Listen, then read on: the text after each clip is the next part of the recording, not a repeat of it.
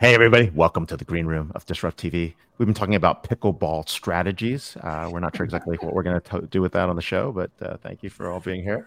Uh, I'm here with my awesome co host, Vala Afshar. He's over here, our amazing producer, L. And of course, I'm Ray Wang.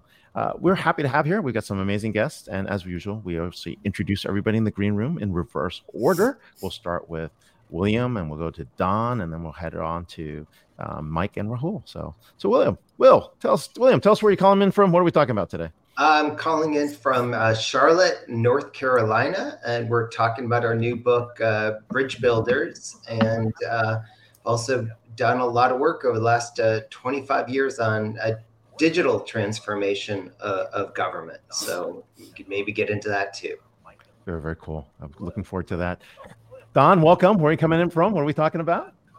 Good afternoon and uh, welcome from Austin, Texas. I'm talking to you from downtown and interested today in talking about the, the strategies not only of trying to find ways of making government work effectively through bridge builders, but also how we can redefine accountability to make sure it fits well for all the challenges we've got for the 21st century. Very cool. It's ATX. He's keeping it weird. All right. Mike, where are you coming in from? What are we talking about? Uh, yeah, I'm coming in from a small town in Australia called uh, Brayton. And uh, we're going to be talking about, I guess, cloud efficiency and FinOps, uh, especially when it regards to data efficiency. Very cool. Thanks for coming in from so far down under. And uh, Rahul, where are you coming in from? I'm coming in from Silicon Valley, Mountain View, California. Uh, happy Friday, everybody! Um, you know, excited to be here. I'm going to be talking about you know cloud efficiency and AI efficiency and AI safety more from a perspective of enterprise adoption. Very, very cool. Well, from Bayside to Mountain View, we've got it covered coast to coast. Thank you very much. And of course, we'll turn it back to you, Al. Let's kick off the show. All right. Three, two.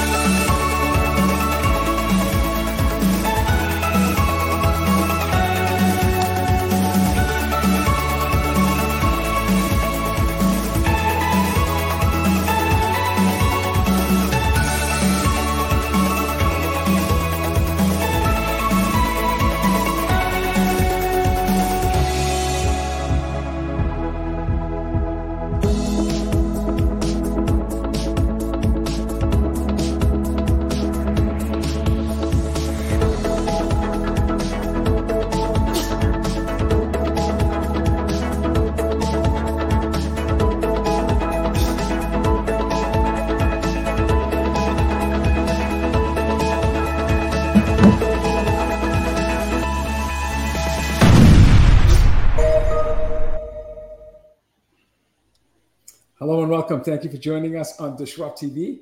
My name is Vala Afshar. I'm the Chief Digital Evangelist at Salesforce and your co host for the next hour. We welcome you to follow us on Twitter, X, at DisrupTV Show. Send, your, uh, send us your questions, and Ray, myself, and our guests will do our best to answer them live during the next hour. It's my pleasure to introduce my co host, Ray Wang. He's the CEO founder of Constellation Research. He's the best selling author of Everybody Wants to Rule the World.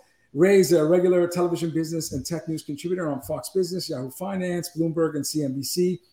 In my humble opinion, he's one of the top features to follow on Twitter at RWANG0. Welcome, Ray Wang, to DisrupTV. Hey, thanks a lot. Here with Vala Afshar, the Chief Digital Evangelist for Salesforce. He's also the author of The Pursuit of Social Business Excellence.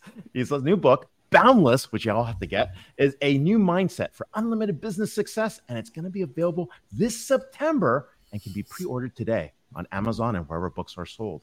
But it's not about that. It's our amazing capabilities. And if you think about what Vala does, he's got executives around the world paying attention to every one of his insightful tweets or posts that we're calling them now. Of course, we're not hosting, keynoting, or leading events at Salesforce. You can find him on business TV outlets such as Bloomberg and writing insightful analyses on ZDNet. We've got amazing guests uh, for this show. We've got four, and we're going to kick off with two. So who do we have, Vala?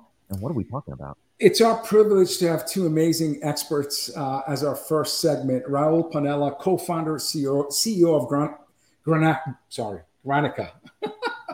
Uh, Rahul is uh, co-founder and CEO of Granica, the world's first AI efficiency platform, which is on a mission to make AI affordable, accessible, and safe to use. Prior to founding Granica, he served as director of storage and integration at Pure Storage. Rahul's uh, dedication to technological innovation extends beyond Granica. He helps shape the future of cloud financial management as a governing board member of the FinOps Foundation under the Linux Foundation. A multidisciplinary academic, Rahul's research spans mathematics, information theory, machine learning, and distributed systems. He holds a portfolio of patents in computational statistics and data compression.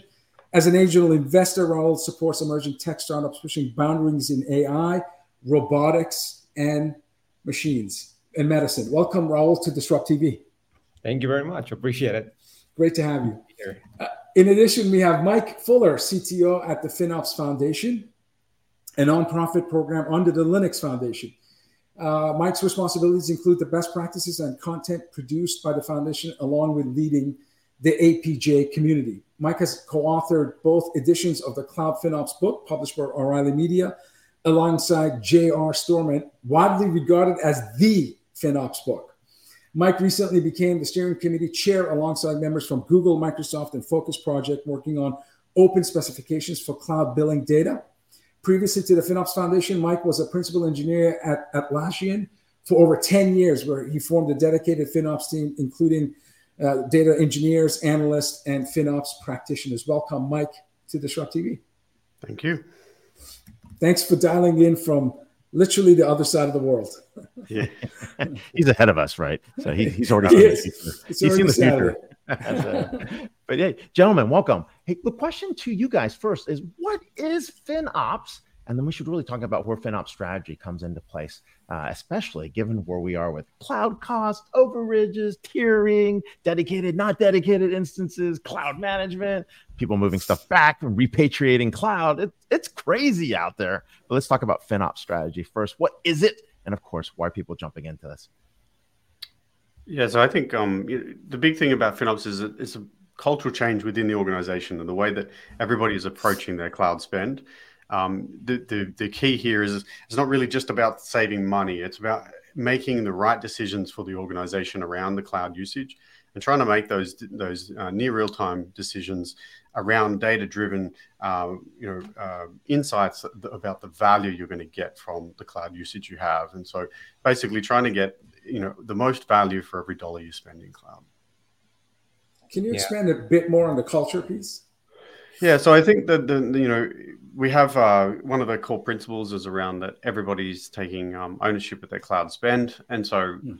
in in a world of uh, the data center, you have these you know upfront sort of conversations with finance and procurement teams to sort of align on what you're spending. And then after that that sort of uh, conversation has occurred it's very you know low impact the decisions that are made daily on, on the consumption of that equipment when you move into the cloud, those conversations sort of stop happening because you're you're you're more freely able to make these micro uh, exchanges with your cloud service provider, and you know so quickly the, com- the company sort of gets a little bit out of sync about what's been expected to be spended to where the you know where their expenditure sort of heads, and so you're trying to bring to a world where there, there's these thoughts about what we're going to get for these um, cloud cloud resources and whether or not it is good value for the business and how do we make those those teams that have you know t- t- typically operated in silos start to actually collaborate together on um, you know on a more frequent basis to, to be aligned across the business. And so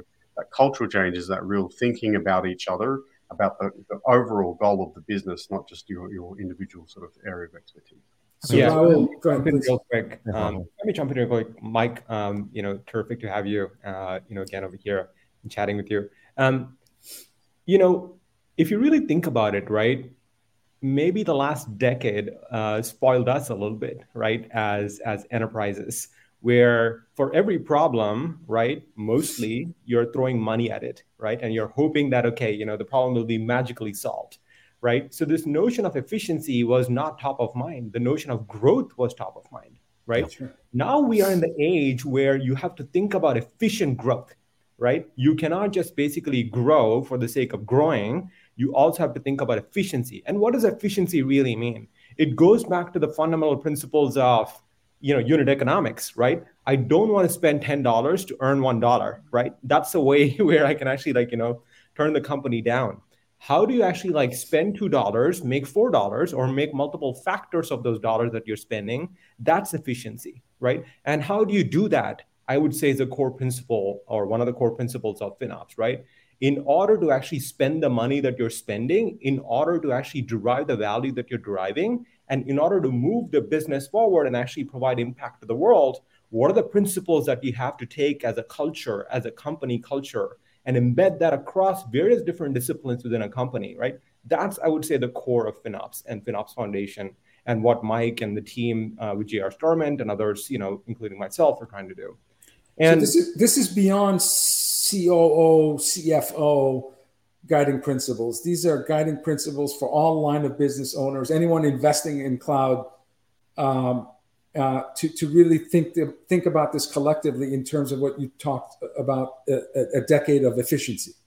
That's yeah, I would I would completely agree with that statement, right? And one way to sort of also think about this is again going back to first principles. Again, I'm a math- mathematician, so I like to think from first principles perspective. And if you really think about it, right, this whole notion of shift left, right, uh, which you know is is kind of you know grown into like you know hyperbolic proportions right? It's not a really radical mindset change, right? Shift left has always been the case. Like if you really think about debugging a problem, right? You're writing a code, you're writing program. If you actually discover the bug in production, it's going to impact the most. So how early can you actually detect it, right? What are the tools that you need to build in order for developers, as they're writing the code, they can actually debug, you know, the code that they're actually writing and things of that nature, right?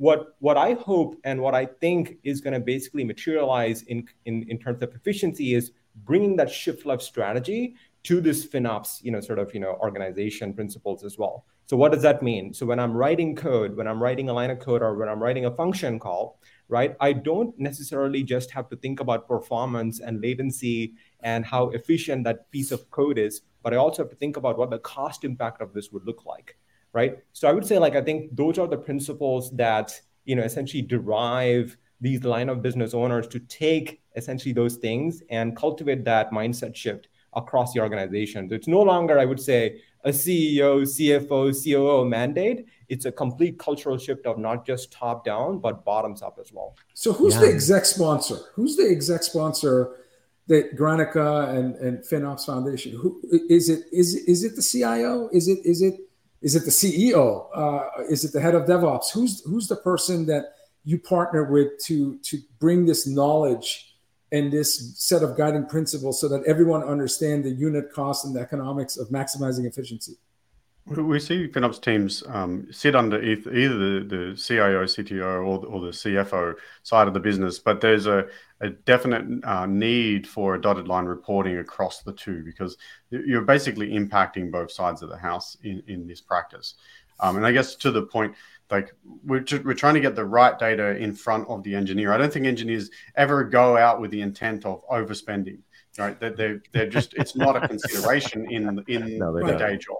And so right. we're just basically making sure that that that the goals of both sides of those houses are understood at the time that those decisions are being made in a way that they're, they're you know informed with the right amount of data so that they can make good decisions and healthy decisions. Yeah, you guys have six uh, principles, right? If I remember. So one of them is like everyone has to work together, some collaboration.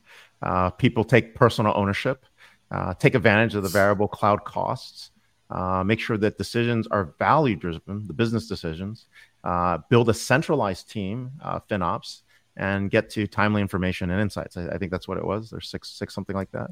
Uh, when you think through those principles, right, there's also some steps that people can take in terms of maximizing the efficiency uh, and high impact benefits of their cloud resources. What do you have to do? How do you get started? Because we're seeing a lot of people do some crazy things. We have people like taking down their IO cost used to be a thousand dollars a month to like a dollar sixty nine, right? I mean, they're, they're they're getting there. It's it's pretty incredible the percentage of you know efficiency that's uh, coming from these FinOps teams. Yeah, so I think like you, you start with good planning, like being proactive and thinking about the the cost of what you're doing is. So if you're, if you're designing something new, thinking about that cost and calculating it out. And so this is where your your uh, billing data expert within the organization, someone who's really understands how these things are uh, priced and, and how to calculate them correctly, comes into um, into things. And then start by designing lean and then growing into it. It's one of, one of the things you get from being in the cloud is that you can, you know, start small and grow bigger as you need it and then um, not everything needs to be a, you know, built like a Porsche. You, you you basically you can sort of set some constraints. Like some of your services are definitely are business critical and they need to be the highly highly redundant, highly um, performant. But um, you know there are services you know in your mix that are the tier two and tier three services that you should be designing to be having less redundancy in them and and um, you know taking advantage of being able to be less expensive there because you don't actually need everything you know every tick box ticked um, and then just making sure you have those aligned expectations that, that when you're being asked to develop a feature, that that also is um, understood that that feature potentially has a cost involved. And so being uh, you know aligned across the groups of, of what that looks like when when this thing hits hits the ground in, in production and then uh, lastly just validate that you know your assumptions uh, to come to fruition that you can't just throw it into production and then think, well, we did all the calculations ahead of time, so we don't don't need to look. You don't want to find out a couple of weeks later that it didn't quite pan out how you thought it was going to. Mike, how long for a small mid-sized enterprise if they don't have a good cost model to to develop one? Is it weeks? Is it can it be done within a quarter? Uh, is as long as you yeah. have dedicated resources? Yeah, so I think like there's a there's a bit of a misconception at the moment that you need like this dedicated team in order to do FinOps. Um, and real reality is, is what we're trying to do is get, um, you know, maybe this virtual team for, for small organizations where you're picking someone in the engineering side, someone in the finance side, and you're bringing them together and having intentional conversation around FinOps. Um, you know, and and as your cloud footprint grows and the complexity of your cloud footprint grows, so in more right. teams, more different services uh, deployed more more you know globally, you're going to start to add more and more time to that conversation. Mm. And then just making sure that, that both sides are, are hearing each other as far as what they're what they're goaling towards, and everyone understands who's taking responsibility for different elements. So, um, and I don't think you need to go from zero to hero overnight. Like you can start yeah. having very positive impact by just starting that conversation and deciding on a few things around efficiency day one and um, you know, so and, and over and over time you'll see that grow and continue. We saw uh, Adobe spoke at the FinOpsX this year about how 10 years plus into their journey, they're still generating, you know, large positive impacts that is actually driving their innovation. And so, you know, That's this awesome. doesn't have to happen, you know, quickly and overnight. It can just constantly be being a positive uh, influencer. Oh, it makes a lot of sense. So, so both question to both of you, how are you guys working together? Uh, putting Granica and FinOps together? Uh, are you trying to solve a certain problem around data efficiency? Are you trying to solve something different term, from a cultural issue? So, uh, what's what's that partnership look like? And can you tie it to your mission? Granica's mission is to increase the signal to noise ratio of information and thus make AI more accessible, more affordable, and safer yep. to use. So, can you tell us how your partnership is allowing you to live your mission? So the foundation is all about uh, enhancing the practitioner and, and, and helping them with their day job. And so the, we have these working groups that come together and help sort of capture the stories of success, the stories of failure, the, the, the best hmm. practices, if you will, of how to do and how to approach and how to think about, um, you know, cost efficiency and cost in general for cloud. And so having the uh, you know companies like Granica involved in those conversations means that we're getting not just the the individual practitioner's point of view, but actually real good understanding of what opportunities are there, you know, across the different tooling sets that are available to them. Um, and so, from the foundation's perspective, we're trying to align the thinking of the practitioner to the right direction, and and make it so that they understand their, the what the pathway is to be doing uh, good good FinOps within an organization, and then we you know throw it over i guess with the vendors to take that conversation from you know the, the theoretical and, and the guidance to actual real tactical things on the ground that they're, they're working with their customers with. Yeah um, i think um, you know one one completely agree with mike. One way that you know i would say like granica is kind of influencing this notion of finops is primarily looking at the notion of okay what are the kind of current problems that enterprises are experiencing day to day right and we're having you know tens of conversations every single day with different sort of lines of businesses uh, within a company and also across companies across different verticals, right? So we're able to, I would say, like synthesize that information and figure out what are the kind of tangible solutions that Granica and companies like Granica can provide to the world, right? And then take those learnings, take those frameworks, if you will, yep. and take those architectures, reference architectures, and flow that back to the community, mm-hmm. right? So my sort of you know philosophy in terms of like partnering with FinOps Foundation is to basically just do that. Take the reference architectures, take the frameworks, give that back to the community, and the community will again kind of you know bless us back with respect to you know feedback and make our products better, so to speak, right? So at the end of the day, uh, one one quick anecdote or analogy that I want to take over here is if you really think about you know this news that has been making the rounds lately, right, where you know, OpenAI apparently spending around seven hundred thousand dollars or a million dollars per day, and it's going to go bankrupt in like 2024 or whatever that might be. Who knows what the balance sheet looks like? Let Microsoft and themselves kind of take care of it.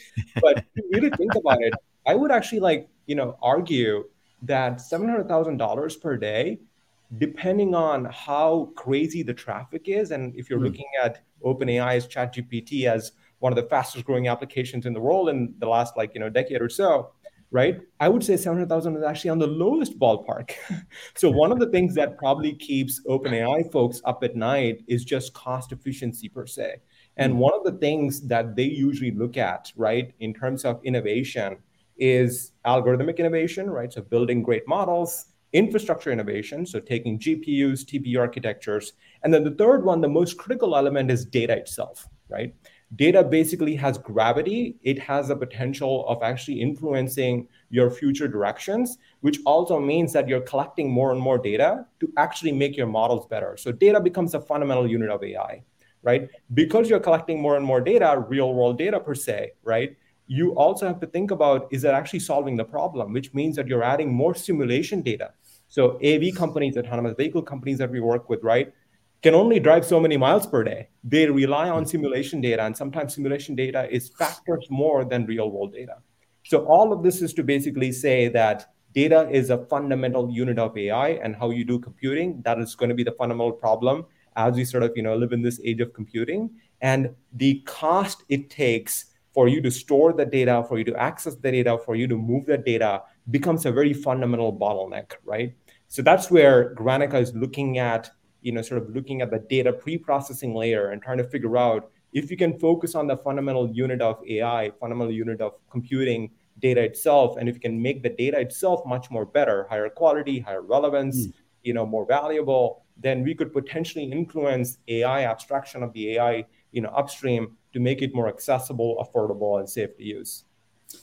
How much did the OpenAI announcement in November of last year change this reference architecture that you, you speak of? Did, did, did this generative AI storm that, you know, 59 days, 100 million users, and everybody in enterprise now has a Gen AI strategy that's defining their roadmap. How much did that impact cloud storage solutions and the reference architecture that you and FinOps Foundation are, are sharing amongst the community? Yeah, I think you know, uh, again, kind of a fundamentalist point of view, I advocate strongly that before a company has an AI strategy, they need to have a data strategy. Sure. right sure. before before even thinking about llms and thinking about you know pocs you know around gen ai you really have to think about okay what is the data that i'm actually storing right the, am i going to introduce any bias because remember machine learning models ai models are just average approximations right? So if you have a lot of bias already in your data sets, then it's going to average across those biases and then produce results. That's what hallucinations and things of that nature come into play. Yeah. The second aspect of this is also privacy, right? If you really have a lot of sensitive data that you're storing behind the scenes, you cannot really use that for machine learning training or AI training in general. So, what is your data privacy, a data protection sort of an angle? The third angle is do I actually have enough data to begin with to solve the problem to make, you know, move the needle for my business, right? I just don't want to basically like put something, you know, in POC and realize that it's not going to scale to production, which is most of the sort of, you know, uh, stuff that is happening today, right? Most of the projects are in this POC scope. Everybody's super excited, but when you actually like look at it solving real world problems when moving the needle for my business, it fails flat, right? So how do you how do you look at again those scale yep, privacy? Yep, yep you know relevance to business those are the things that i would say like companies have to look at so you know that's how we think about it and that's how we advocate to the world so rahul that's an amazing oh that's I was just gonna go ahead. Sorry, go ahead. Rahul, I was gonna say that's an amazing perspective. I was gonna go to Mike and, and, and say, well, how do we get started and what do you measure like in terms of knowing how well you're doing? So Rahul's setting the benchmark. We're gonna all steal his template. We're gonna learn from him, right? And contribute back into the foundation. And then we're gonna be like, hey, how do we get started and what do we measure on? So yeah, so I, I spoke at uh, FinOps this year around education and enablement programs being the, the sort of core key element that that drives uh, FinOps success within an organization. And m- the main thing there is is just making sure that everybody understands what their role is in FinOps and what FinOps means for the organization. Um, we've just recently published a uh, one of our working groups put out a FinOps asset on FinOps.org around KPIs, and so they've been you know collaborated together to come up with what are those measures, both both looking at uh, the measuring of the, the cloud efficiency itself, but also looking at measuring the, the effectiveness of your FinOps team within the organization. And so there's a, there's a handful of uh, KPIs being published there with some thinking. And then on the FinOps framework itself, we have uh, capabilities, and these are sort of you know, areas of functional activity, and each and every one of those have has a measure of success. And so combining both you know improvement in your measure of success on an individual capability with then seeing the impact that that's having in those high level KPIs um, it sort of echoes back on that everyone taking ownership of their cloud usage that that real success here is just making sure that everyone understands that that they are the deciders of the company's expenditure when it comes to cloud and then having them involved in the conversation and having them consider it to the con- uh, conversation as they're making those decisions. And that um, that basically we just want to get to a world where cost is just another metric for engineers that, that it's just part of that that design decision part of that deployment um, considerations that's happening. And um, that, that we are seeing those conversations happen that when, when a product leader is asking for a new feature it comes with the conversation of cost. Um, and, and when an engineer is implementing a feature they, they are then under, they can understand the, the constraints that they're meant to be operating within and then they're targeting for that I love infinite open joins. Come on. uh, well, no, I, I, can tell you as a small cloud company that I work for, uh, these discussions happen on a daily basis, um, daily basis, and it's with our CTO, the highest level folks in our company. Uh, so it's now part of the the rhythm of how we design and bring products and services to market. I'm wondering uh, and this is my final question. Do you, do you, have a sense of, Mike or, Rahul, what percentage of the Fortune 1000 have mature FinOps capabilities in place? Uh, and, and where do you see adoption of FinOps in the Fortune 2000 in, in, in the near future? So I know that uh, the, the stat that we have is as far as participation in the FinOps Foundation is is uh, 88% of the Fortune 50. Um, At the recent FinOps X conference, I think we had uh, 36 of the Fortune 50 in attendance at the conference. So, wow.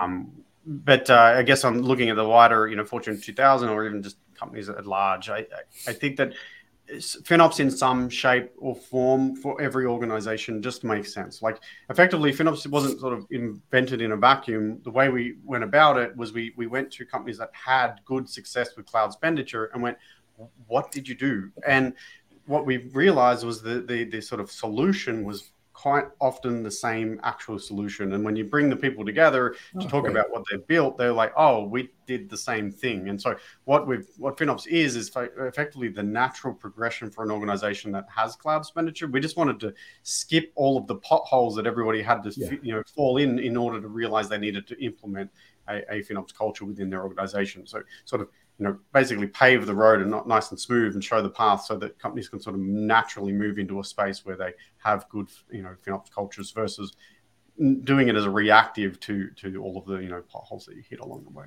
Well done. This is great. We're advancing the future of DevOps with a finance lens and activating a movement and community. We're here with Rahul Ponnala, co-founder and CEO of Granica, and Mike Fuller, CTO at the FinOps Foundation. Thank you so much for being here. Thank you both. Thank you so Thank much you. for having us. Thank you. Happy Friday. Thank you. Love first principle mathematics applied to robust solutions. And the cost, the, the cost uh, opportunities or efficiency opportunities are enormous. Um, you know, and you can now put those potential wasted expenses towards uh, accelerating your innovation engine. Okay, we have uh, this is our cleanup hitter spot where we bring big thinking, extraordinary guest to hit a grand slam, and there's no exception here. I'm going to introduce our, our next two guests. We have William Eggers, uh, is executive director of the Deloitte Center for Government Insights and a fellow at the National Academy of Public Administration.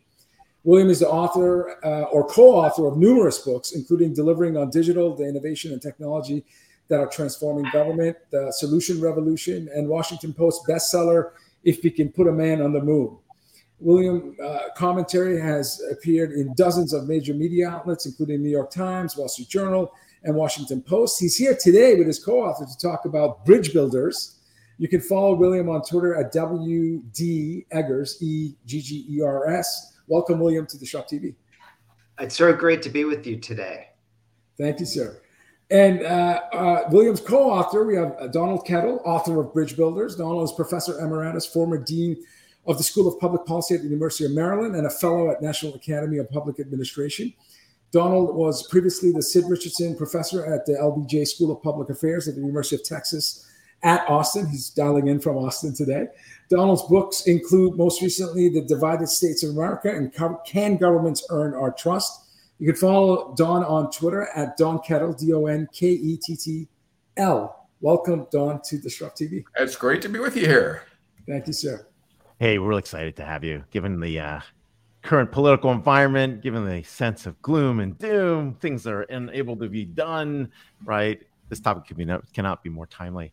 So, how does bridge building factor into broader government reform initiatives, especially given that the extremes on both ends seem to have a dominance on the conversation, the mind share, and what's happening in the media. And you know, no one ever gets excited about being a moderate. No, that never happens, right?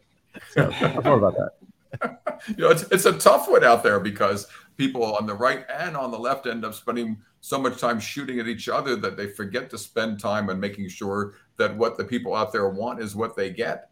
And the biggest problem that we see, and this is really why we wrote the book, is that uh, the government programs are getting more and more and more complex, and that making them work involves more and more and more complex relationships. And that too often we tend to approach the process of delivering goods and services in, in ways that are obsolete. We, we, tend to think about government as a as a kind of vending machine where we, we put the money in the top and push the button and wait for the services to come out the bottom and then wonder why things don't work because that's simply not the way that the whole machinery of government works any longer. And I would just add to Ray, uh, you know, Don and I have been in the business of improving government. Uh, when you combine it for about 75 years uh, now combined, and really focused on implementation. How do you get big things done in government? Uh, we both we've probably written dozens of uh, books on that subject, and when you look at the national discourse, it's all about policy, policy, policy, or polarization. And there's just not enough attention focused on how do you solve these problems and how do you do the implementation. Uh, my good friend, and I'm sure you know her, Jen Pahlka, also has a, a, new book out on decoding America, where she focuses on all that from a digital standpoint. Yep. And and we're focusing broader. And if you really want to focus on actually getting big things done in government, the way government works today is not through kind of a siloed hierarchical approach. It's through these ecosystems, through these very complex networks. So, how do you do that well?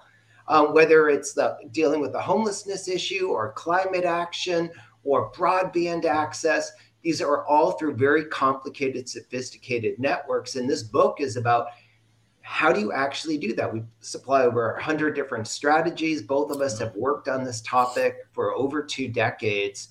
And so we really think it fits the moment right now, whether it's you looking at the fires in Maui, whether you're looking at the shortage of cancer drugs, the train derailment in Ohio, the mm-hmm. migrant housing crisis. They're all really the same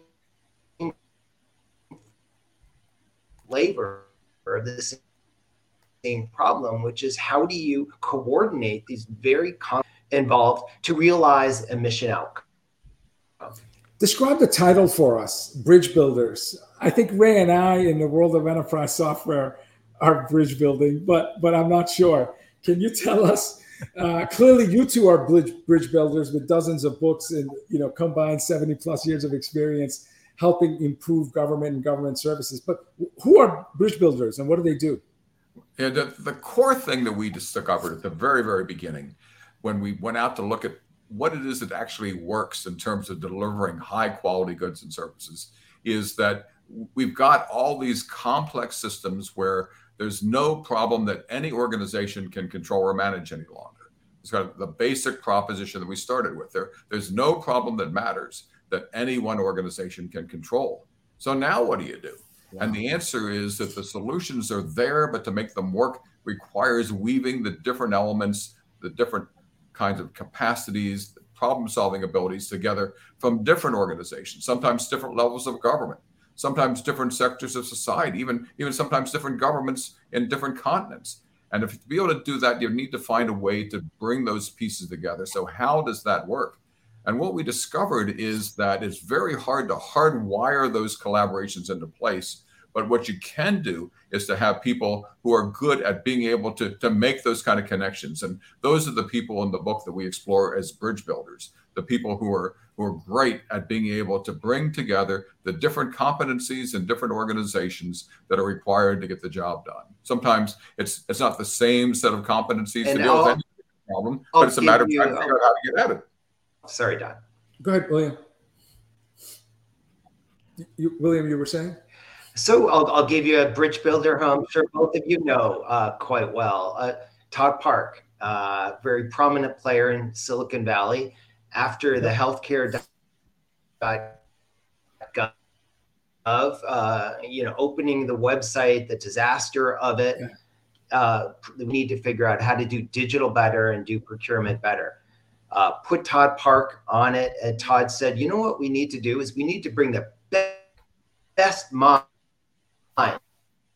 from, from Silicon Valley, from, from Austin, Seattle, to looking at how we just from all over the country, including Mikey Dickerson, Jen Pahlka, the, his deputy CTO, and others, to really figure out how to do digital government better and build those bridges across the sectors because with the acknowledgement that there's always more innovation outside an organization than inside of it so how do we spin all that innovation into government and how do we work across the sectors to do this better? And we have dozens of bridge builders uh, in our book all the way going all the way back to Clara Barton and her work uh, founding the american red cross and what yep. we need is not hundreds, thousands, but millions more of these individuals inside and outside government to really solve America's biggest challenges today. Uh, yeah. the, the, the, web is 30 years old, uh, 19, 1993. Who's the greatest bridge builder of the last 30 years? Do you guys have you do you have a ranking Will you have the 2024 top 50 bridge builders? Fame. Forget about Thinkers 50. I want Don and William to create their own annual list of bridge builders, uh, so we can celebrate them. But yeah, run an award against that. You know, yeah. have a scholarship. You know. But is there an agreement in terms of who is who who who do you think who is the organizations like the Problem Solvers Caucus, right? That yeah. could be a good one. There's some of that, you know, it's, it's such a great question, but it's it's like asking us to choose among our children because we love them all. But one of the things that's fascinating here have more children. but you know, one of the things that's great is that uh, it, it's not like there's just one or two. There, the, the deeper that we dug, the more that we found, and there's just a, a great collection of people. There, there are people like Thad Allen who uh, we may remember back in the days after Hurricane Katrina devastated New Orleans, and everybody was trying to figure out why can't we find a way to be able to solve the problem. And it turned out that the biggest problem that we had to solve was that the first phase was simply trying to, to solve the problem of the hurricane in New Orleans by trying to manage agencies. That just didn't work. We, we had to try to solve the problem for people. And Thad Allen came to the scene, was appointed by the president to be the, the, the chief response officer. He stood up on a desk the first morning he got there saying, You know what? I want you to treat everybody you encounter as if they were a member of your family. And if anybody gives you wow. any guff, if anybody gives you any problem, I've got your back. I mean, that, wow. that two things. And it just transformed the way in which things happened immediately at that point. Or, or you get uh, the, the back at the beginning stages of COVID, we had a problem trying to figure out what, what is this thing? How can we measure it? How fast mm. is it spreading? Mm. And Beth Blauer, who is a, a, good friend of both of ours who worked at Johns Hopkins University, uh, was looking at a, the possibility of a trip to India. And she was hearing the story about this, this sort of weird disease that seemed to be sweeping the rounds. And so she was trying to figure out, is it safe to go? And instead of going, she said, I'm not so sure, but maybe I ought to stay home and find a way of measuring what's happening. And, and the, the Johns Hopkins website, which by the time it was finally closed down, had literally billions of hits to be able to track the spread of COVID around the world, wow. was created by, by a person who's and a team that she was able to gather around her that helped us to try to, to measure what was happening and try to drive responses in ways that turned out to be incredibly effective. Amazing. And just there's a list of one person after another in all this that is just truly remarkable. Amazing. Yeah, and I'll just add to that. I love that idea of creating an annual list. There's so many lists that exist, but I this is a meaningful list. This is a meaningful list. It's a really meaningful list, and I think we should do it. I, I want to just give a couple more names. Um, former Unilever CEO Paul Polman. Oh, uh, amazing. Amazing. Paul, in his book, his new book, which we have the same editor at HBR, uh, he played an absolutely pioneering role in getting the business community to focus more time and resources on sustainability when no one else was talking about that. Uh, we have former Houston Mayor Annise Parker, who employed a bridge building model to organize Houston's battle against homelessness, which a decade later has reduced homelessness by 63% in wow, Houston wow. at the same time where it was going up everywhere else around the country, including in uh, San Francisco, Los Angeles. And we're an unzoned city, and that makes that even more interesting, right? Yeah. There's no zoning in Houston. So. no, and, and, and actually, I, I, will say that that helped um, that because they were able to uh, they were able to get 25,000 people into permanent housing, over three fourths of whom stayed were still there after after a year. And because they didn't have zoning and a lot of restrictions and so on that you see in the San Francisco area, they're able to build more easily and more quickly than in many other cities around the country. And let me add one, one nugget to that, which is really important. One fascinating nugget in Houston, and that is to be able to make this work, to be able to have that kind of dramatic reduction in homelessness. They brought together more than 100 different nonprofit organizations to be able to make things work. And so, with uh, just trying to do it in onesies and twosies would not have worked. A hundred different organizations that were woven together as a team, and that's what really produced the results. I recently well, found out that World Central Kitchen employs 70 people on their staff, but they can deliver a million meals a day. So what Chef Jose Andres has done in terms of fu- funding the local restaurants during disaster situations and paying local uh, residents to be part of the solution in terms of delivering food at scale. Uh, you know, I don't know if he would qualify for a bridge builder, but absolutely, know, I think of him as what an amazing like distribution at scale beyond anything you could imagine. Seven I think we've, I think we've got an organizing committee here for the award.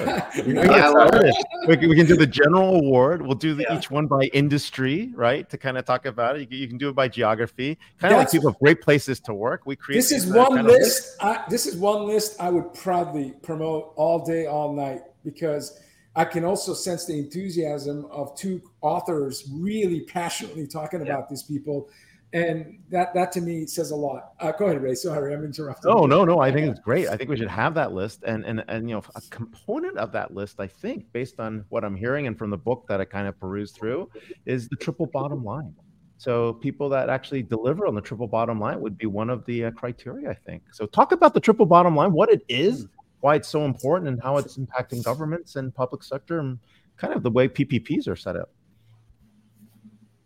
and I could start on that. Uh, so the triple bottom line, of course, is when companies are pursuing a triple bottom line of which they're seeking mac- to maximize financial, social, and environmental benefits.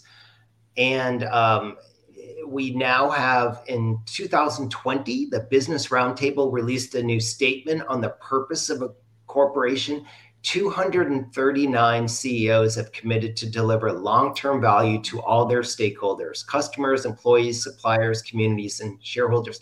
This is a huge change from back in the 1970s when people were really following the uh, Milton Friedman uh, maximum, which was essentially that the business of of companies is really just to maximize shareholder value. And increasingly, they're looking at stakeholder value also. And internal pressure has also influenced everything from hiring practices to ethical supply chains. Uh, a recent Edelman study uh, showed that um, people, employees at companies expect their employer to act on issues such as climate change, racism, and more of the embrace of such core values is increasingly important for, of course, Gen Z, millennials who want to find a job that advances their values alongside their pocketbook. And so, what this means for government is that previously you had government nonprofits essentially focused on all of these societal problems. They didn't have a lot of help from business necessarily. And now you've got business heavily involved in this, investing hundreds of billions, if not trillions of dollars into trying to solve societal problems. You go through every Fortune 500 company, they'll have a number of their big issues that they're really focused on trying to solve right now and putting a lot of effort into it. So, government now has another major player combined with foundations and academia to help them in this search for uh, answers to society's biggest problems. We see this in climate change. Since the Inflation Reduction Act was passed, we've seen hundreds of billions of dollars now in investment in clean energy. A lot of that might not have been there without the tax incentives and competitive grants and so on from IRA. Uh, but in the end, it's going to be for the private sector that's going to have to invest the majority of the money into reaching our climate goals. And one of the things that's really important about this is that we've really advanced from the idea that somehow the government's just the, the, master manipulator of all this to the point where, in a lot of cases, it can be even the, the private sector creating public value. That the, the, idea of the good old days that there would be the sharp division between the, the public and the private. Actually, one of the things that Friedman would would often try to promote is something that just doesn't work anymore. In part because it's very difficult to separate them if you wanted to. But we, if we, uh, if we didn't rely on that, we'd end up missing out on the tremendous opportunities and, and climate change and efforts to try to, to deal with providing uh, better transportation services. If you look at what it's going to take to try to get somewhere on homelessness, case after case after case, we have either the, the, the government directing and trying to steer the services or in other cases where the government's the junior partner and a large part of the leadership is coming from the private sector, which which we think is terrific. What we really have is a focus on trying to figure out how we can try to improve the quality of life of citizens around the country and around the world and understand that it's finding ways of, of weaving these different pieces together that are the keys to success. Yeah, my, my company's founders, founder for the last decade has talked about business being the greatest platform for change and yep. stakeholder capitalism. Uh, it's all about trust and, and, and, and generosity. You talk about government agencies gaining greater citizen trust and ways perhaps they can measure trust. Can you talk about the importance of trust and how can we, in the spirit of radical transparency, measure trust and outcomes to to gain more advocacy from from citizens? Yeah, that's, that's such a great and a critical question because if there's anything that we've discovered is one of the big problems in governments, not just in the US, but around the world, it's something that international organizations have focused on. It's the fact that we don't have sufficient trust in public institutions. And fact, there was a survey a couple of years ago that the Washington Post did, and it turned out that Congress was less popular than head lice. Uh, literally the case in the survey, believe it or not. Score one for head lice. But the challenge of trying to figure what, what do you do? And it's going to be really hard to get people to change their minds about Congress. But it turns out that at the retail level, at the way in which people connect day by day, bit by bit, they may not trust government as a whole, but if they get that social security check if they call for the fire department to arrive and they come and act effectively, if it turns out that they want to try to make sure that pothole gets filled, the kinds of things that they care about, if you make that work, make that work effectively, understand that the keys to success are developing the partnerships that are required to, to produce the results that we want, then bit by bit at the retail level, it's possible brick by brick to be able to rebuild trust. And that's what we think is ultimately most important, not only because it can provide satisfaction to the people about the services that they're getting and the money that they're spending, but also we think that really the only way you can rebuild trust in government and the broader governmental institutions more broadly. Don, that makes a sense. Let me, let me just uh, go back a, a little bit to the societal impact and the private sector and just give an example of a partnership uh, that Deloitte and Salesforce have around workforce development. Uh, so in 2018, uh, Deloitte and Salesforce teamed up to create something called the Pathfinder program. Uh, it's a workforce development program centered around the vision that all individuals, regardless of background or, or, or academic status, could have access to the skills and support necessary uh, to support all the opportunities of the fourth industrial revolution. And if you go out on LinkedIn and so on, there's always a shortage of Salesforce developers and engineers and so on. Uh, and so what we did was we teamed up to create a free immersive training program uh, with over 200 hours of training and learning. So anyone can learn in demand skills, earn Salesforce credentials, make connections with the Trailblazer community, pursue Salesforce ecosystem jobs as administrators, developers, analysts, and so on. They, they don't have to have a university degree, they just need to have these skills. And we've teamed up with a community college to, to do that. It's now taking place also in the US and the UK and Deloitte and others will hire those individuals right out of the program. Awesome. And so this is all privately funded, and you're getting people into great paying jobs with a lot of uh, upward mobility involved in them.